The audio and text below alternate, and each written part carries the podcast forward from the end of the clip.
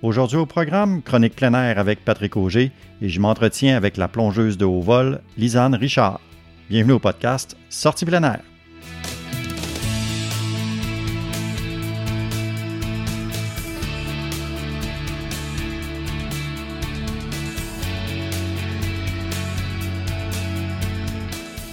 Salut tout le monde, Stéphane Duchesne au micro, content de vous retrouver pour ce nouvel épisode du podcast Sortie plein.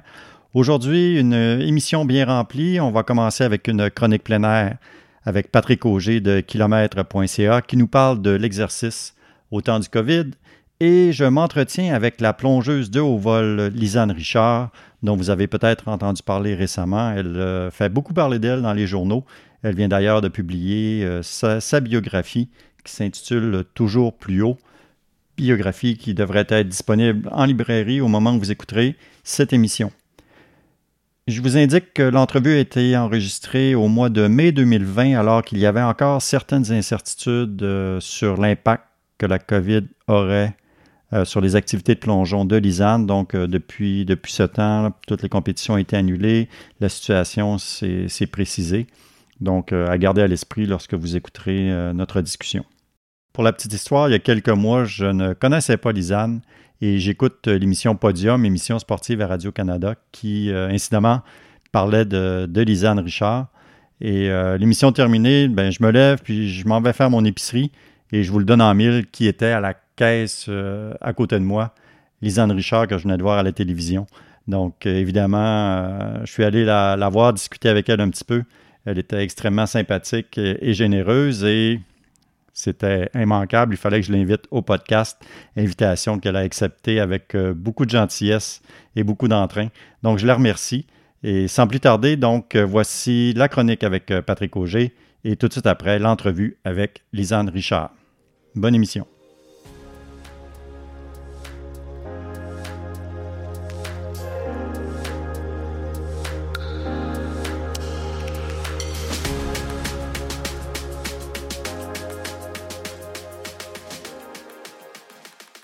Salut Patrick, euh, re-bienvenue au podcast. Salut Stéphane, merci de l'invitation. Ça fait plaisir comme d'habitude. Donc, de quoi tu voudrais nous parler aujourd'hui? En fait, c'est la marche et euh, la santé mentale. Je pense que c'est un sujet qui est euh, très de l'heure présentement avec toute l'histoire de la pandémie, du confinement et du reconfinement. Donc, c'est un peu ça que j'avais envie de, vous parler. Mm-hmm. Juste pour le contexte, on peut dire qu'on enregistre ça au début du novembre 2020. Donc, on est en plein, euh, en pleine pandémie, deuxième ou même troisième vague selon les endroits et comment on, regarde ça, mais on est en plein dedans encore. Là. Exactement. Dans ce contexte-là, Patrick, toi, tu trouves être un peu un acteur privilégié parce que tu as créé Kilomètre. Euh, déjà à la base, tu voulais aller chercher ou aider les gens à, profiter de la nature, à, trouver un meilleur état d'esprit. Puis dans ce contexte-ci, ça prend toute une importance particulière. Oui, euh, vraiment, c'est euh, tout à propos. Euh, quand j'ai parti kilomètre, mon objectif était vraiment de, partager tout ce qui est les bienfaits de la, marche, de la longue randonnée, et puis être en nature. Ça, c'était super important. Et mon objectif principal avec kilomètre, ben, c'est de rejoindre les employeurs pour sortir les employés, ceux qui travaillent toute la journée à leur ordinateur, donc 7-8 heures au bureau, après ça, ils rentrent à la maison. Donc, ils n'ont pas l'opportunité d'être en nature. Donc, l'idée, c'est de sortir ces employés-là. Euh, le temps d'une journée, d'un week-end, même de deux, trois jours, les amener marcher en nature. Puis là, ben, tout ça englobe aussi la cohésion d'équipe, le team building. On apprend à connaître notre, nos partenaires, nos, nos collègues de travail. Puis ça a un gros impact sur la santé mentale. il y a plein de recherches là, euh, qui prouve vraiment que la marche et la marche dans en nature, c'est pas juste mm-hmm. la marche dans un milieu urbain, mais que ça a des grandes euh, répercussions au niveau de la santé mentale. Puis présentement, ben, qu'est-ce qui arrive, c'est que ben, on a eu notre premier confinement au printemps. Euh, les gens, ben, ils ont commencé à s'habituer à ce confinement-là. Ils ont, ils ont, pas nécessairement sorti. Donc, il y a une augmentation des cas. Là. On voit que au niveau de la santé mentale, de la détresse mentale, il y a une augmentation des cas. Puis, ce qui arrive avec la, marche, parce que c'est une marche, ça, ça coûte pas cher. Ça ça coûte rien les marcher, ou presque rien. Donc, une paire de chaussures, puis on peut se mettre en marche. Puis le fait de partir, marcher dans la nature, ben on va on va dégager ou on va stimuler ce qu'on appelle les hormones du bonheur. Donc entre autres la dopamine, la sérotonine, noradrénaline, qui fait que nous, on, est plus joyeux, on est plus heureux. Donc, mhm. le, fait de passer du temps dans la nature, ben, ça nous fait du bien. Donc, euh, ça, ça a un gros impact. Euh, puis, au niveau de, l'anxiété et du stress, ben, ça a un, effet de réduction aussi. Donc, euh, tout ce qui est, on parle de, du le cortisol, qui est l'hormone de stress, il est diminué par le fait de marcher, de faire une activité physique. Puis en plus, être dans la nature, ça a tout son sens. C'est là qu'on va le, le ressentir euh, au niveau des bienfaits. Donc, euh, oui, tout à propos présentement, parce que là, les gens, il faut qu'ils marchent, même si on est reconfiné, qu'on est plus limité, on peut marcher seul, partir, puis aller en forêt. Puis c'est du temps pour nous. Euh, c'est un, c'est vraiment un relâchement à aller en forêt puis marcher, à condition de ne pas être en mode performance. Ça, c'est un, point important parce que quand on va, par exemple, lorsqu'on fait de la randonnée, randonnée en montagne, plusieurs personnes ont tendance à dire, ben moi, je pars puis je m'en vais au sommet. C'est uh-huh. l'objectif ultime, c'est d'aller au sommet. C'est ça leur but. Mais ça ne devrait pas être l'objectif ultime. L'objectif ultime, c'est de marcher dans la forêt. Puis si on se rend au sommet, ça sera tant mieux. Parce que ceux qui sont en mode performance, ben il y a quand même un stress qui est là. Il y a une tension qui est toujours présente. Donc, euh, l'idée, c'est de se rendre au sommet. Mais ça, ah, c'est ça. Le, but à ce moment-là, c'est pas de se créer un stress, au contraire. C'est ça. Donc, euh, d'y aller en mode plus, euh, on, y va relax, on prend soin de, voir ce qui nous entoure, d'écouter les oiseaux, le vent dans les feuilles, vraiment le, petit ruisseau qui, coule, de voir, de prendre dans, dans les mains la végétation, de la sentir. Euh, il y a même une activité maintenant qui devient de plus en plus populaire qui s'appelle euh, le Shirinyuku, qui est des, c'est des bains de forêt. Donc, euh, c'est vraiment des activités qu'on fait dans la forêt très lentement. C'est pas de la randonnée, c'est vraiment là vraiment un contact, une connexion qu'on fait avec la forêt. C'est un échange. On mm-hmm. prend de la forêt, on va prendre, on va toucher un arbre, on va se connecter à un arbre, puis on va voir ce qui se passe autour de nous on va aussi échanger en remerciant la forêt, en étant reconnaissant de profiter des bienfaits de, la forêt. Donc, euh, période de, pandémie présentement, de, sortir et aller jouer dehors, de, rire dehors en nature, ça, a tout son sens. Là. Un exemple euh, qu'on a fait il y a quelques semaines, euh, on était, euh, j'organisais une randonnée, une sortie, sept, huit personnes ensemble à un moment donné, euh, il y avait un gros trou de boue. Puis on s'est dit bon ben qui, qui est qui, est game là d'aller jouer dans le boue, euh, tu sais c'est tous des adultes hein, tous 40, 50 Donc à un moment donné, les gens commençaient à jouer dans le boue puis se lancer de la boue puis là le monde avait du plaisir parce que c'était ludique puis ça nous rappelait un peu notre enfance. Donc on n'avait pas peur de se salir puis c'était très drôle puis pour les gens, c'était une des plus belles randonnées de la saison parce que c'était amusant. Et cette journée-là, d'ailleurs, on s'était même pas rendu euh, au fameux sommet. On a juste eu du mhm. plaisir à, randonner, à marcher tout le monde ensemble. Dans le contexte euh, actuel, on a appris récemment que tous les gyms ont dû fermer. ça a créé euh, pas mal d'émoi dans la population. Il y a même eu un, début de manifestation ou de révolte de certains propriétaires de gyms qui voulaient même défier la loi pour ouvrir leur gym en, citant la santé mentale de leurs clients qui se plaignaient justement qu'ils avaient besoin de bouger, besoin de leur gym. Euh, as-tu quelque chose à proposer ou est-ce que la marche peut, se substituer finalement à ce qu'on peut plus faire dans un gym? Oui, ben en fait, c'est moi je, suis vraiment d'accord euh, avec le fait que les gyms améliorent la santé des gens, aussi la santé mentale. Mais de là à devoir les laisser absolument ouverts, parce que euh, pour la santé mentale uniquement, mais ben, je pense qu'il y a d'autres alternatives. Euh, les gens qui vont au gym, ben, peut-être qu'on peut, euh, on peut, ils peuvent se mettre à la marche ou à, ou à la course, mais de se mettre en marche avec des bâtons de marche, la marche c'est un exercice qui est super complet. tous les muscles du corps travaillent, particulièrement lorsqu'on a nos bâtons de marche. Puis là, si on va en plein air, si on va en montagne en plus, c'est sûr que tout le corps reste en, en mm-hmm. action. Donc, pour la santé mentale, l'effet est là. Donc, ça, c'est le c'est le côté là donc les gens qui sont sont pris qui disent ben là je peux plus aller à mon gym il y a plein d'alternatives qu'on peut même à la maison de se débrouiller autrement euh, c'est temporaire hein? on va revenir au gym mais pour mmh. l'instant euh, je pense qu'on peut euh, vraiment profiter de la, nature puis, puis de la marche puis là ben avec la, au niveau de l'exercice on peut marcher oui contempler puis c'est prendre le temps mais euh, aussi, on peut faire du cardio hein, avec la marche. Donc, on peut quand même faire un exercice qui soit rigoureux, euh, vraiment pour faire travailler les mollets, quadriceps, euh, les fessiers, les abdominaux, les bras, les épaules. Tout ça va bouger. Donc, on peut, puis on peut le faire de façon vraiment rigoureuse. Puis, si on, fait un exercice là, 20-30 minutes par jour avec un avec un rythme où on, on est encore capable de parler, donc on n'est pas au bout de l'essoufflement, ben, ça va être super payant aussi au niveau du, du cardio. Donc, c'est une, belle alternative de pouvoir le faire. Là, c'est vraiment une marche soutenue, euh, qu'on ressent un léger essoufflement, qu'on est capable d'entretenir une conversation. On va, ça va être payant là, pour pouvoir euh, se garder en forme. Donc, je te dirais qu'on va faire un résumé là, de prendre le temps euh, de sortir à, à, tous les jours, 20-30 minutes, une journée, ça va être une marche plus euh, contemplative, profiter de la nature, trouver un parc ou une forêt, un boisé à proximité. Et si vous pouvez le faire en montagne, c'est l'idéal. Et euh, sinon, à d'autres journées, de le faire un exercice plus vigoureux, se garder en forme, garder, garder notre cardio. Puis on va, on va avoir un, meilleur, euh, on va, ça va être plus plaisant. On va avoir un meilleur, une meilleure appréciation de notre, de notre marche ou de notre mm-hmm. randonnée à ce moment-là.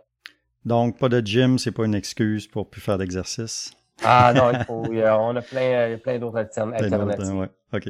Ben, écoute, Patrick, merci beaucoup. On espère que cette situation-là ne durera pas trop longtemps, mais comme tu l'as dit, en attendant, ben, il y a plein de possibilités. Puis euh, le petit bonus d'être dehors, peut-être, euh, versus dans un gym, ben, c'est un petit positif euh, en ce sens-là. Effectivement. Merci, Stéphane. Merci beaucoup. À la prochaine.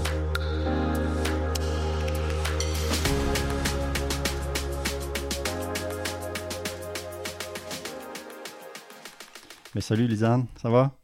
Ça va très bien. Merci beaucoup de me recevoir. Ah ben merci à toi de, prendre ton précieux temps. Euh, j'imagine que tu dois être assez occupé pour, euh, pour venir jaser un peu. Euh, ben, ça fait toujours plaisir de, de jaser de ma passion. Puis ben, l'emploi du temps est un peu différent ces jours-ci. Effectivement, on, on, y reviendra un petit peu tantôt, voir comment ça t'affecte. Mais pour commencer, j'aimerais ça qu'on mette un peu la table pour que tu nous expliques c'est quoi le, le, plongeon de haut vol parce que J'imagine la plupart des gens sont familiers avec le plongeon olympique euh, qu'on a la chance de voir quand même assez souvent. Euh, puis on a des bons athlètes aussi euh, au Québec, entre autres, pour, dans cette discipline-là. Fait que c'est assez bien connu. Je pense que le plongeon de haut vol n'a pas encore, évidemment, cette notoriété-là ou ce, niveau de, connaissance au niveau du grand public. Fait que comment tu, le décrirais puis comment tu le comparerais au plongeon qu'on est habitué de voir?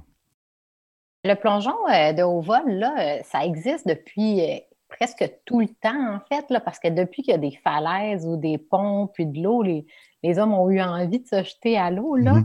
Euh, King Kaikili, là, euh, dans, les, dans les îles de Hawaï, euh, mettait au défi ses, ses, guerriers. Il les faisait passer un test de bravoure avant d'être vraiment admis comme guerrier avec lui.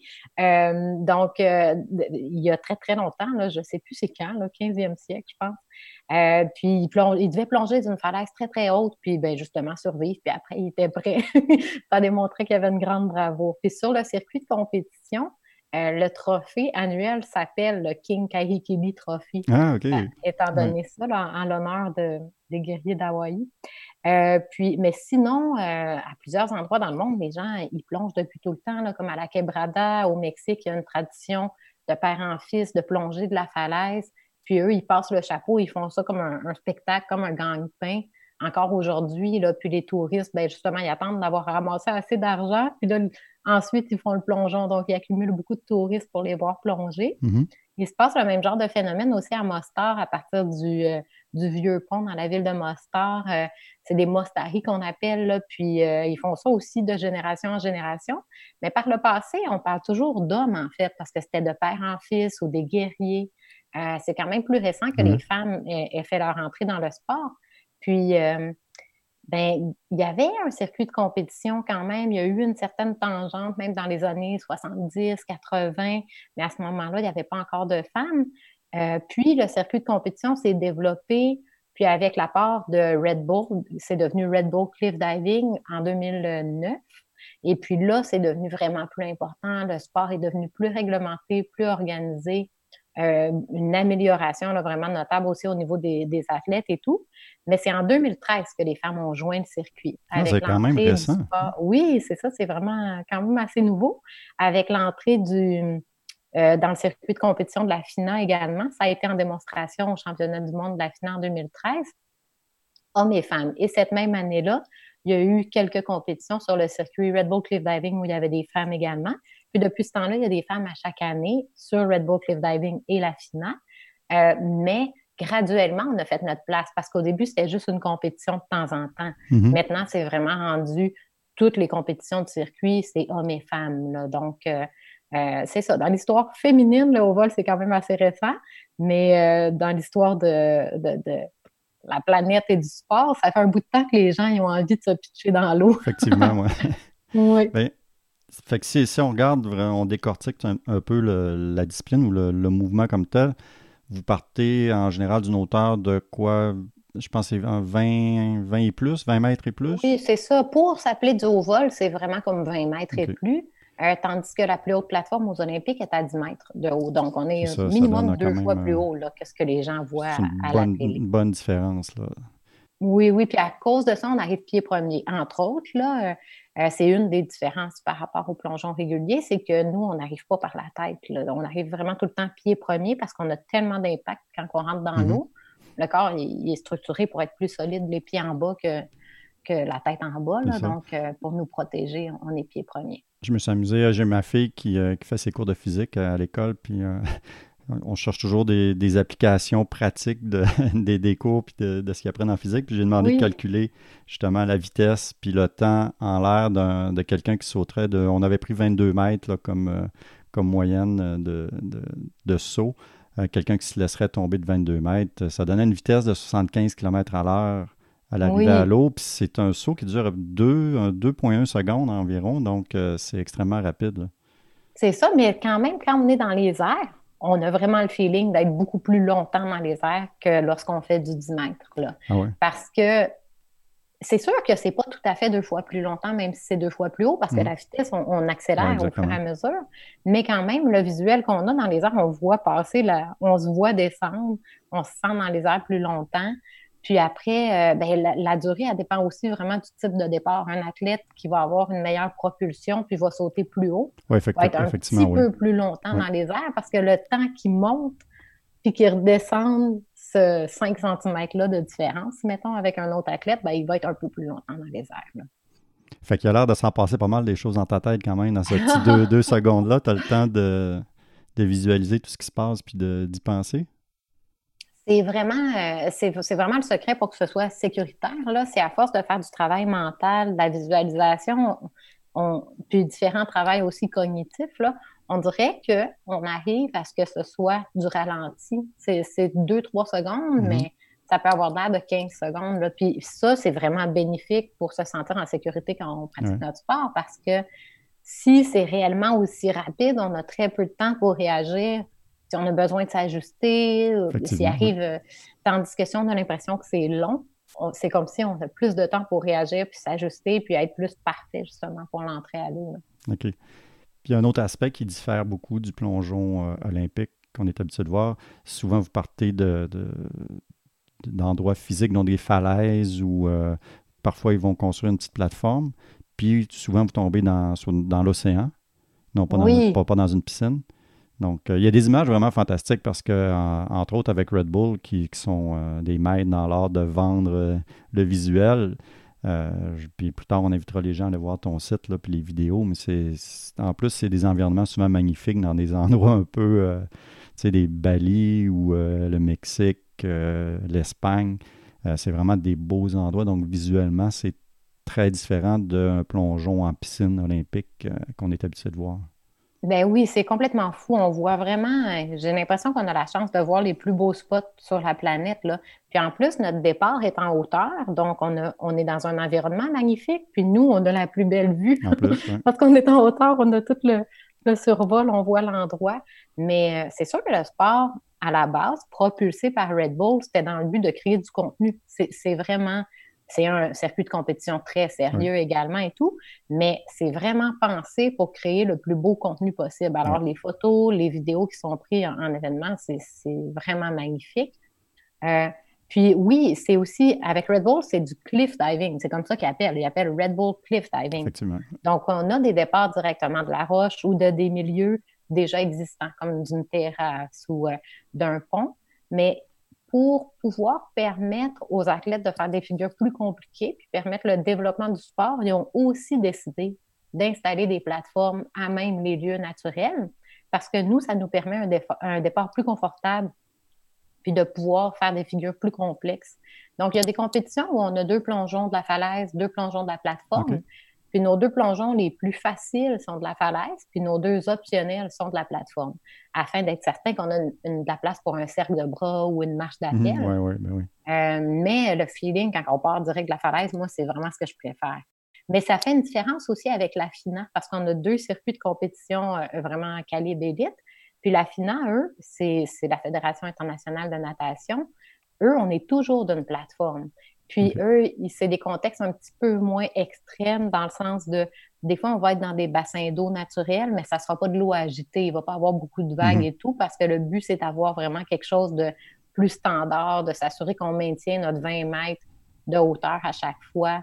Tandis que Red Bull, oui, c'est dans l'océan, puis euh, il y a du vent en masse, il y a des vagues.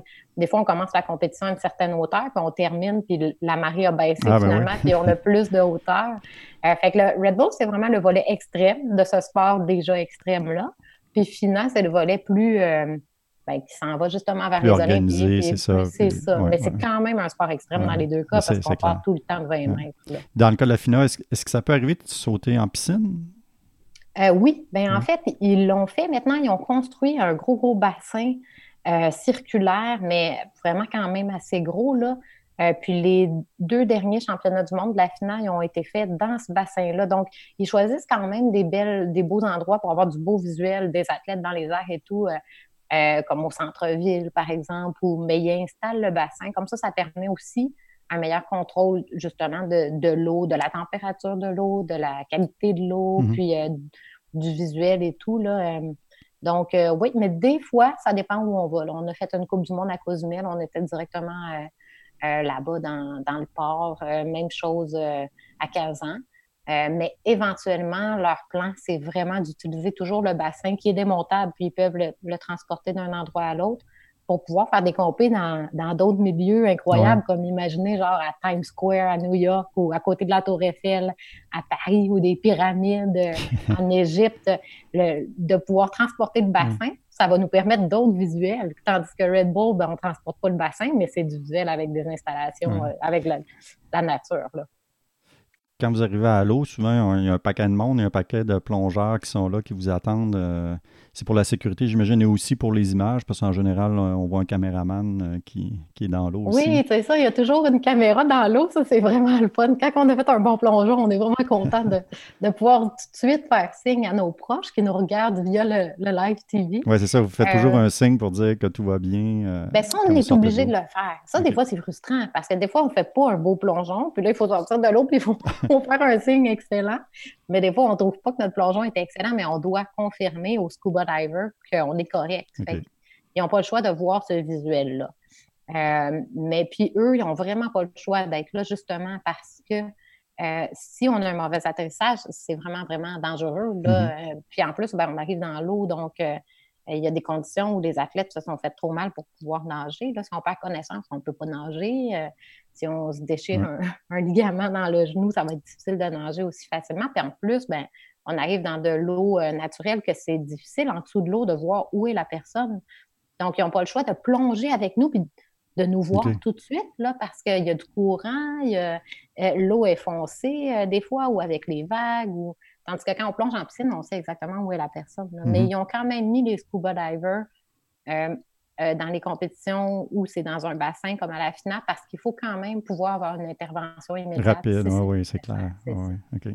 Euh, on n'en vient pas du plongeon comme ça, j'imagine, du jour au lendemain. T'en es arrivé là comment? Ben moi, c'était quand même une. Moi, c'était comme une, une révélation, on peut dire, je ne sais pas. Ben, j'étais plus jeune, puis j'étais déjà téméraire. Là. Ma mère a dit j'étais difficile à retenir. J'avais tout le temps le goût de grimper, de sauter. Euh, aller manège, je voulais faire les plus difficiles. Euh, j'étais tout le temps euh, de ce type-là, l'aventurière, si on peut dire. Puis j'ai débuté le plongeon. Puis lorsque je faisais des cours de plongeon, j'ai vu un spectacle au village euh, Vacances Val-Cartier. Fait là, ça fait un bout de temps, parce qu'à cette heure, ça s'appelle. Non, c'était au village des sports, mais maintenant, c'est village Vacances Val-Cartier. Mais là, à la fin du spectacle de plongeon, justement, il y avait un plongeon de haut vol parce que ça fait des années que ça existe en Dans les parcs d'attractions, puis ouais. Oui. Euh, fait quand j'ai vu ça, moi, c'était comme. Euh, c'était oui, je rêve de faire ça, mais c'était aussi je vais faire ça. Je savais que j'allais faire ça ah plus tard. Donc, euh, c'était clair dans ma tête. Là. J'ai juste attendu d'avoir l'opportunité. La façon d'apprendre du haut vol à l'époque, là, maintenant, je suis en train de faire beaucoup, beaucoup de changements pour le développement du sport au pays ici. Puis il y a plusieurs athlètes qui vont arriver directement du sport de compétition. Ils n'auront pas besoin de passer par les spectacles. Euh, mais il y a d'autres choses qui se passent partout dans le monde. Là, moi, je dis, je suis en train de faire ça ici parce que c'est le mandat que je me suis donné, mhm. mais il y a des athlètes qui font ça un peu partout sur la planète. Euh, du fait qu'on a des plongeurs compétitifs ou des trampolinistes compétitifs qui arrivent directement au sport. Mais à l'époque, la seule façon d'apprendre et d'avoir accès à une plateforme de haut vol, c'était de faire des spectacles. Euh, mais de toute façon, moi, j'aime ça le côté spectacle. J'ai un, bagage en cirque aussi, justement. Puis, euh, fait que, premier quand j'ai eu 18 ans, l'été de mes 18 ans, je suis partie à Berck, dans le nord de la France, faire un contrat de, plongeon. Ça n'a vraiment pas été long là, que j'étais rendue en haut là, euh, pour le plongeon de haut vol. Il a fallu que l'équipe me freine. Là. Il, a un petit peu, moi, le goût d'y aller dès le jour 1. Puis, ben, c'est là que j'ai eu la chance d'apprendre, puis c'est une histoire d'amour depuis ce temps-là. Tu l'as dit en passant, tu as, fait du cirque, donc tu as fait l'école de cirque, c'est ça? Oui, j'ai étudié à l'École nationale de cirque à mm-hmm. Montréal. Puis, euh, ben, j'ai travaillé pendant vraiment plusieurs années en cirque, une dizaine d'années en cirque, beaucoup au Cirque du Soleil, mais aussi en tant que, travailleur autonome. Euh, on a même fait des spectacles de rue, le festival de jazz, francophonie, euh, juste pour rire. On installait notre trampoline dans la rue, puis on, créait le cirque de public, puis on commençait le spectacle.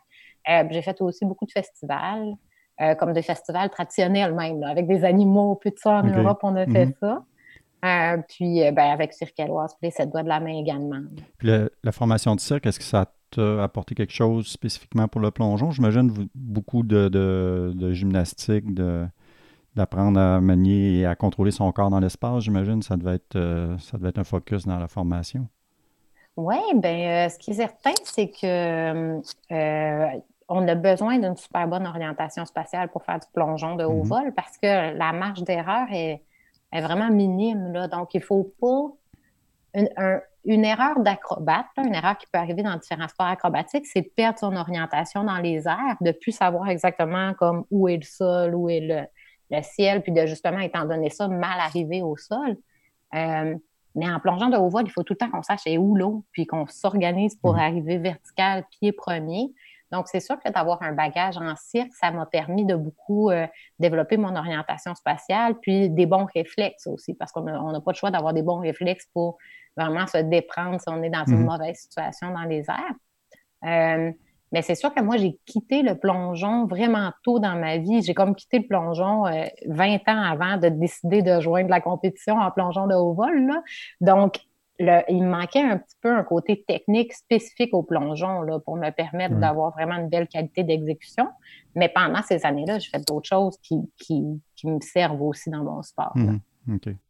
Bien, ça m'amène sur le, sur le point de, l'entraînement physique parce que tu es une athlète finalement de, niveau mondial. Euh, ça ressemble à quoi une semaine typique pour toi?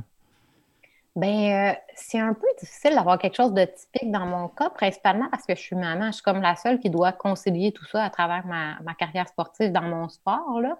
Euh, puis même, euh, il y a très peu d'athlètes de haut niveau que je croise même à l'INS ou j'en ai pas autour de moi des athlètes de haut niveau qui sont mamans. Fait que c'est sûr que l'horaire, il doit être vraiment, il doit vraiment s'adapter à, à, la vie familiale. Là y a plus d'imprévus. Plus on a d'enfants, plus il peut y en avoir un qui est malade, puis il faut manquer un entraînement ou quoi que ce soit. Donc, euh, Donc, c'est sûr que ma priorité principale, c'est ma famille, mais évidemment que l'entraînement puis mon sport, euh, c'est très important pour moi aussi. Par contre, j'ai presque jamais de semaine pareille. On a comme un plan de match idéal, mais on décolle souvent de ça aussi parce que je dois travailler en même temps, mais je travaille autonome, c'est beaucoup par contrat, des conférences ou des, des émissions télé. Ou... Fait que là, ça, c'est sûr qu'il faut faire des sous. Donc, quand j'ai une demande, c'est pas moi qui choisis mon horaire en général mm-hmm. pour, euh, pour des conférences ou des contrats de ce type-là. Fait que là, ça va aller, ça va empiéter par-dessus un entraînement. Fait que là, on fait un changement d'horaire pour essayer de, de, quand même tout mettre euh, ensemble. Mais une journée, mettons, normale où je, euh, une semaine normale où j'aurais pas de contrat et qu'il n'y aurait pas d'enfants euh, euh, malades ou, d'implications scolaires ou quelque chose, ben je monte à Montréal presque à tous les jours. Mais en fait, maintenant, je demeure plus à Montréal. Avant, j'allais tout le temps à tous les jours m'entraîner, mais il y a une partie de mon entraînement, comme ma préparation physique que je fais à Chambly, là, au, Isatis Sport Fitness à Chambly, pour sauver des déplacements. Mais je vais quand même à Montréal au moins trois ou quatre jours par semaine pour les entraînements de plongeon qui, eux, se sont à Montréal. Mm-hmm. Puis, euh, ben, c'est ça, c'est complémentaire avec la préparation physique que je peux faire ici par contre. Euh, puis, euh, ben, il y a beaucoup de visualisation, mais ça, je peux le faire dans mes déplacements. je peux le faire un petit peu n'importe où dans ma journée. Ça, c'est ma partie vraiment personnelle. J'ai beaucoup d'exercices cognitifs aussi. Euh, puis de, travail également visuel pour être certain de bien aiguiser ma vision 3D qui est super importante dans mon sport, dans les airs. Il faut que je sache exactement, juste en un coup d'œil, euh, je suis à quelle distance de l'eau. Donc, j'ai plusieurs exercices par rapport à ça. Il euh, faut que je médite aussi beaucoup. Ça, ça m'aide vraiment la méditation par rapport à trouver un calme quand je suis sur la plateforme parce que sérieusement, il y a comme un instinct de survie. Là. Quand tu es sur le bord de la plateforme, le réflexe humain ou de la falaise, ça serait pas de se garrocher en bas, c'est trop haut. Fait qu'il faut vraiment arriver à, être en contrôle de ses émotions, de sa respiration, puis trouver un calme pour que ce soit sécuritaire. Parce que oui, je suis prête à le faire, je suis bien préparée, mais si la nervosité prend le dessus, ça va devenir dangereux parce que j'aurai pas accès mm-hmm. à mon plein potentiel pour, pour le faire de la bonne façon. Euh, puis il y a des entraînements complémentaires comme du ballet, euh, du extensa, du eccentrics, qui sont plus euh, pilates, qui sont plus des entraînements de, de, flexibilité ou de musculation, mais d'une différente façon. puis il y a plusieurs exercices aussi de physio ou de ou d'ostéo, des, des, petits exercices à, à travailler pour, pour compenser une blessure ou pour éviter qu'une blessure revienne.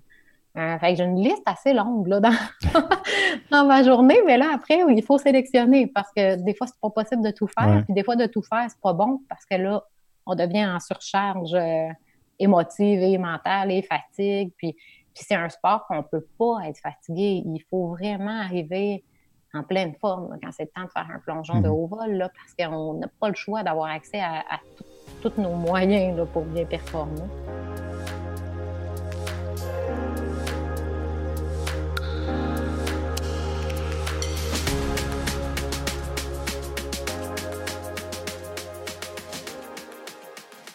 Ça, ressemble à quoi l'écosystème justement canadien? Est-ce que est-ce que c'est toi qui, est le plongeon de vol au Canada ou euh, est-ce qu'il y en a d'autres? Euh, il y a de la relève? Comment, ça, se déploie?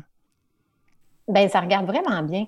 Mais en fait, avant moi, il y a eu une fille qui a fait la première année, parce qu'en 2013, j'étais invitée aux compétitions euh, Red Bull et au championnat du monde de la finale, mais j'étais enceinte. J'attendais Flavie qui a six ans aujourd'hui.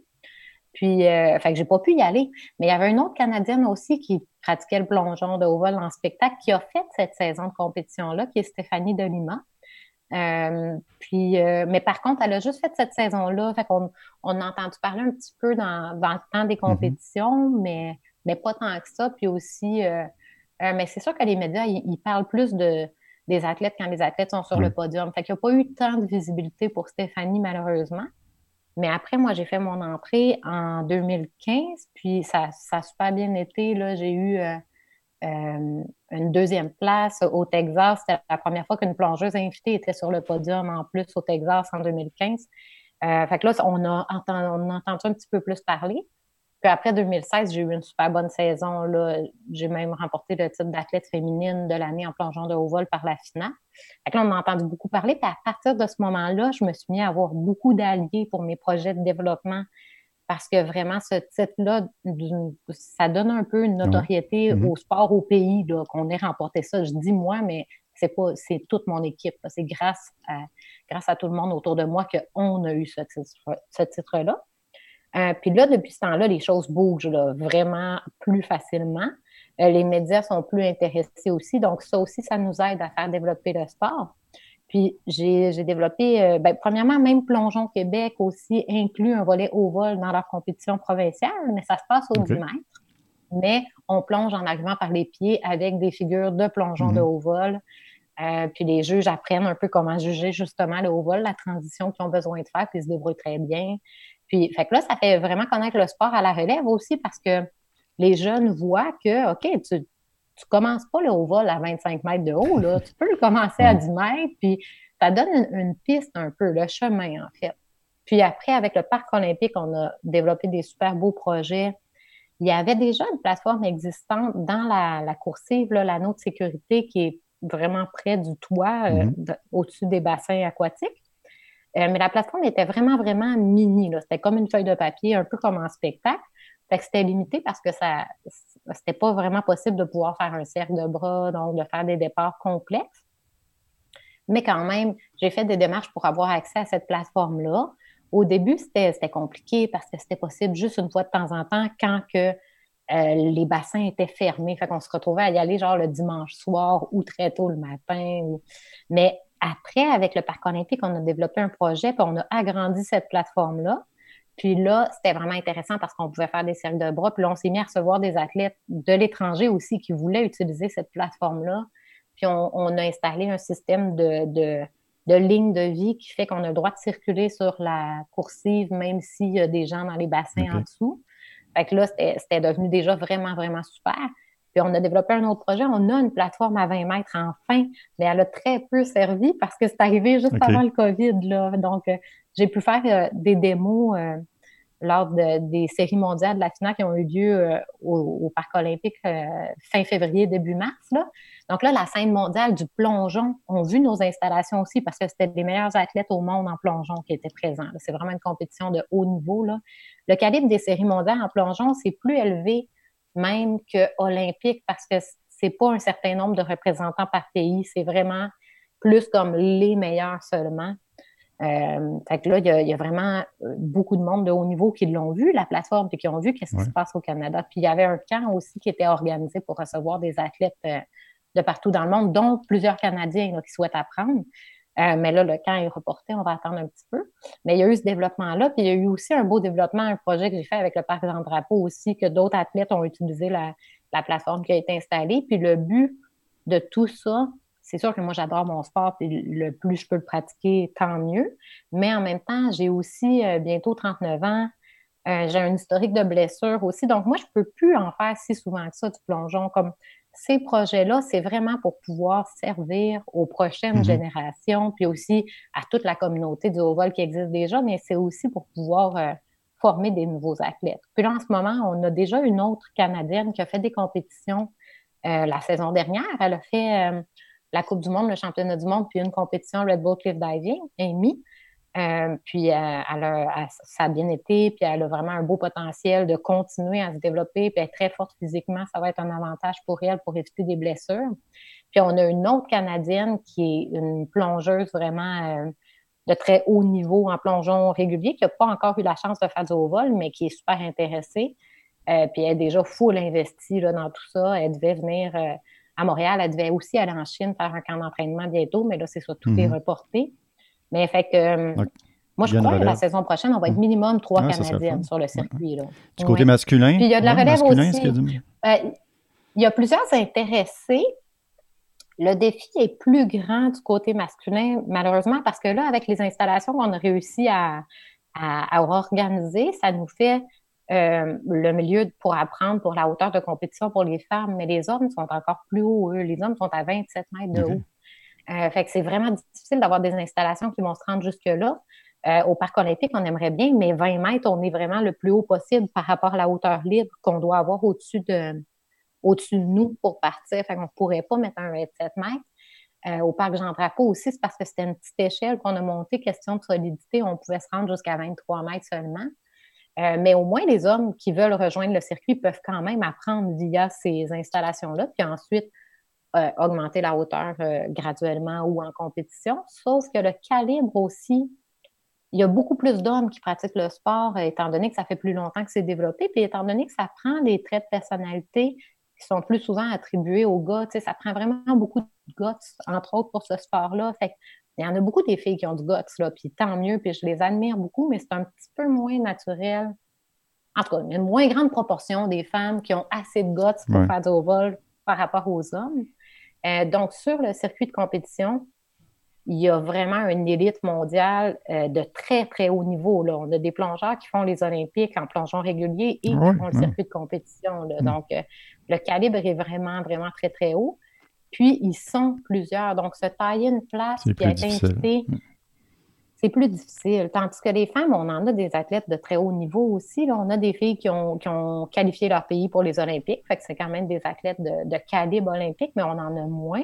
Puis on a surtout moins de femmes. Donc, il y a encore euh, de la place. Puis les femmes, dans le circuit de compétition, on, s'est battu pour euh, vraiment faire connaître notre sport, puis faire connaître la valeur des femmes dans le sport. Puis on, est arrivé à des conditions euh, égales à celles des hommes au niveau du nombre de plongeuses invitées par mm-hmm. compétition. Pour cette année, on allait être 12 hommes, 12 femmes.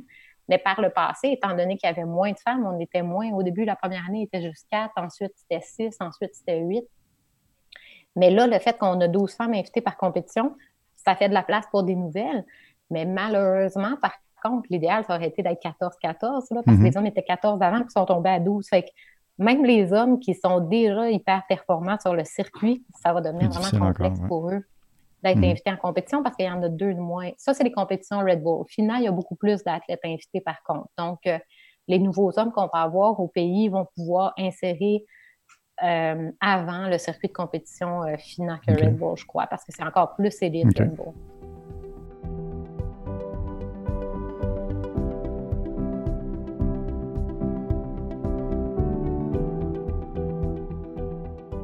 J'avais demandé à, des gens s'il y avait des questions avant de, venir te parler. Oui. Euh, j'ai ma petite nièce Elisabeth qui a 11 ans qui, avait des questions le fun. Fait que j'ai quelques questions pour toi. Elle est allée voir tes vidéos et tout ça sur ton site web.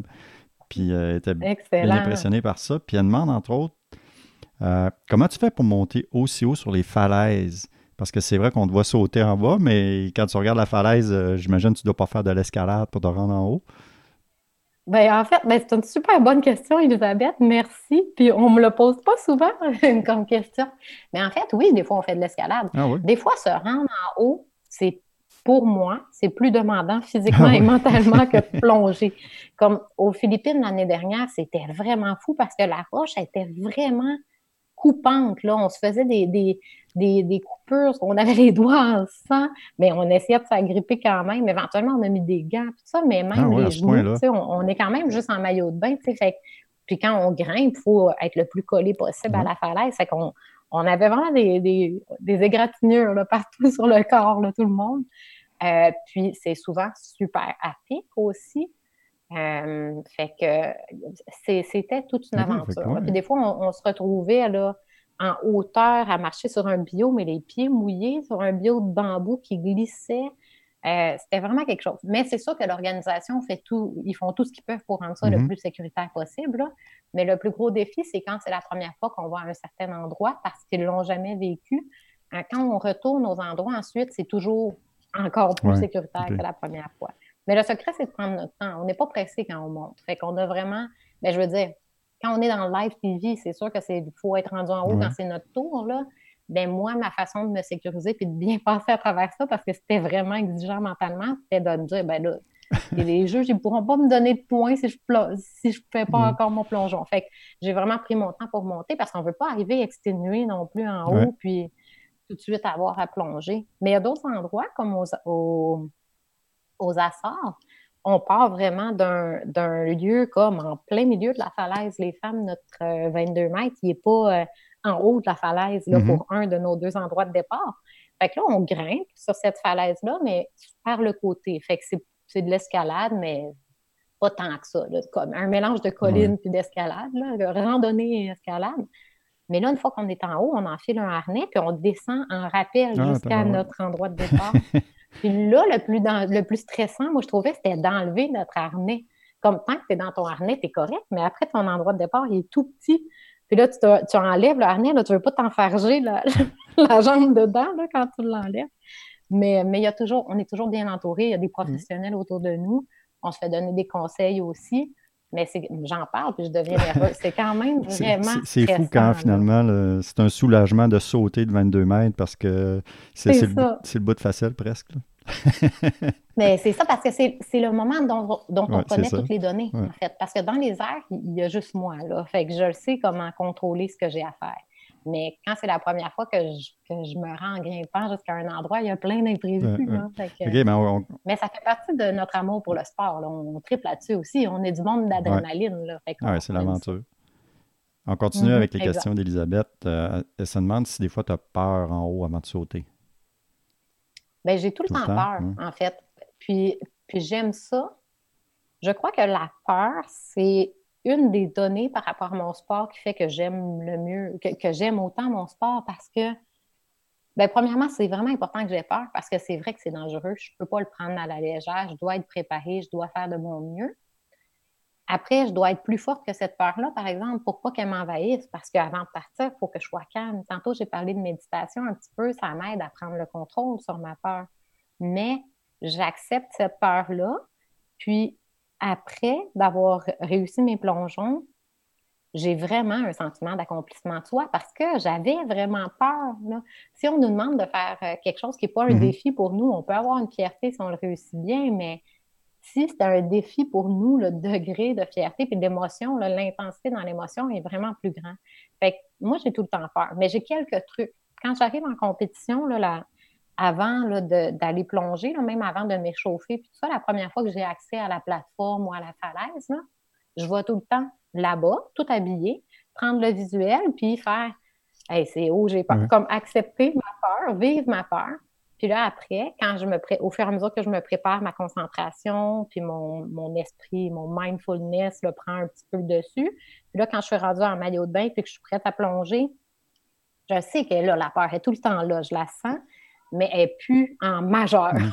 elle est en mineur, puis il y a quelque chose d'autre qui se passe en majeur, là, en termes de jeu.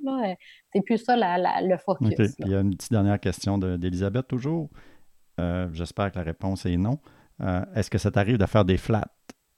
Ben, en fait, ben, oui, mais pas au vol. Pas- pas à Mais moi, je- 22 moi, je suis une hein. plongeuse qui Mm. prend beaucoup de flats. C'est ça le pire parce que j'en ai parlé un petit peu tantôt.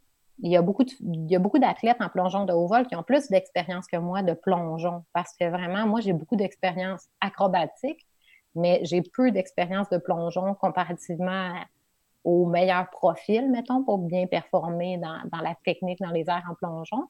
Euh, fait qu'on est encore beaucoup en essai-erreur. Quand je travaille des choses à la piscine, même jusqu'à 10 mètres, ça m'arrive souvent de prendre des flats à 10 mètres aussi. Ah oui. là. Aïe. Mais, mais, mais euh, au-delà de ça, on n'y est pas. Mais c'est juste que j'ai comme une. euh, un- je le sais que ma façon d'apprendre pour certaines choses, c'est par essai-erreur. Fait que j'accepte de prendre les, les risques quand je sais qu'ils ne sont pas trop grands. Là. Mais, euh, mais par contre, à chaque fois que je m'en vais au vol, je suis certaine que je vais réussir. Là. Puis que je ne vais pas juste réussir, que je vais très bien réussir. Mhm. Sinon, je ne voudrais pas y aller. Mais, mais à piscine normale, là. euh, euh, des fois, là, je suis vraiment drôle à voir. là. Dans mon groupe, c'est moi qui prends le plus de là. Bon, ben merci Elisabeth pour euh, d'excellentes Oui, merci, questions. Elisabeth. En terminant, euh, où est-ce qu'on peut, on peut te suivre sur les, les différents réseaux sociaux? Tu as un site web euh, où il y a beaucoup, beaucoup d'informations et de, de belles images, de vidéos. Euh, c'est facile à Oui. Mais, Ma mère euh, est graphiste, c'est elle qui a confectionné Ah ouais, le, ouais. le site web. ben, il est super beau. Il y a plein de matériel là-dessus. Si les gens qui ne sont pas familiers avec le, avec le sport, c'est un bel endroit pour commencer. Oui. Mais tu es aussi très Euh, active sur Instagram, entre autres. Oui, c'est ça. Instagram, euh, c'est vraiment ma plateforme avec laquelle j'ai le plus d'échanges avec les gens. là. Puis c'est un sport euh, visuel, là, le haut vol. Donc, Instagram, c'est vraiment une belle plateforme Mhm. parce que c'est une plateforme visuelle. là. Donc, euh, il y a beaucoup de vidéos, il y a beaucoup de photos. euh, je mets beaucoup de stories aussi, comme mes entraînements en ce moment. Puis ça, on voit tout ça passer dans mes stories. fait que les gens sont très bienvenus à communiquer avec moi par là, et à me suivre là-dessus. Mais j'ai ma page Facebook Athlète aussi. Euh, puis sur Facebook, c'est plus des partages euh, des articles ou euh, le podcast va sûrement se retrouver là. Les choses qui se partagent moins bien sur Instagram se mm-hmm. retrouvent sur Facebook. Puis c'est pas la même clientèle aussi. On dirait vraiment qu'il y a, des, il y a différents types de personnes. Il y a des gens qui sont plus Instagram, puis il y a des gens qui sont plus mm-hmm. Facebook. Donc, je trouve ça important d'entretenir les deux. puis c'est ça. Ben, sinon, sur le site web, il y a une section nous contacter aussi. Il y en a qui ne sont pas réseaux sociaux, mais il y a des gens avec lesquels j'échange via mon site web. Oui, super. Écoute, Lisanne, c'était vraiment intéressant. Tu es une euh, parfaite ambassadrice pour le sport. Je te souhaite le meilleur pour la, pour la suite. Puis j'espère que les gens vont, vont aller voir euh, tout le matériel que tu mets en ligne parce que c'est vraiment le fun à voir. Puis ça va vous permettre euh, d'avoir de la visibilité pour votre sport. Oui, ben c'est ça. Moi, c'est vraiment un, des défis que je me suis donné, c'est de, de faire connaître mon sport parce que c'est une des choses qui nous manque aussi pour devenir un sport olympique. Le sport doit être plus connu. donc, vraiment, j'ai la chance d'avoir des, des, occasions comme celle-ci aujourd'hui. Merci beaucoup. Moi, c'est le fun parce que ça me permet de. C'est moi qui se fais connaître, mais c'est vraiment au nom de mon sport. C'est juste que pour l'instant, je suis comme la porte-parole de ce sport-là au Québec, si on peut dire. Mais ma mission, c'est justement, c'est que le plus de gens euh, euh, possible connaissent mon sport. Puis les gens qui sont à l'écoute du podcast, si jamais vous allez voir mes réseaux sociaux, partagez-les aussi, invitez les gens de votre entourage à, à suivre ça parce que ça vaut la peine. En général, même quelqu'un qui ne connaît pas l'acrobatique du tout voit un plongeon de haut vol d'une falaise, puis il va se mettre à apprécier ce sport-là. On n'a pas besoin d'être connaisseur de ce sport-là pour l'apprécier. C'est ça, effectivement. C'est très, très photogénique, c'est très visuel. Fait que, et ça nous amène des émotions. les gens ils ont peur qu'on se fasse mal ou que. Fait que ça aussi, c'est quand même assez intéressant comme feeling parce que c'est un sport d'intensité pour le pour les gens qui le pratiquent, mais pour le public aussi. Super. Ben, en espérant que le podcast pourra faire un petit bout de chemin euh, dans ce sens-là. Un gros merci, Lisa ben, Très apprécié. À la prochaine. À la prochaine. En terminant, je tiens à remercier mes invités d'aujourd'hui, Patrick Auger de kilomètre.ca et Lisanne Richard, qui a fait preuve de beaucoup, beaucoup de gentillesse et de générosité en acceptant de me parler. Sur ce, je vous dis à la prochaine et d'ici là, ben, je vous souhaite de belles sorties plein air.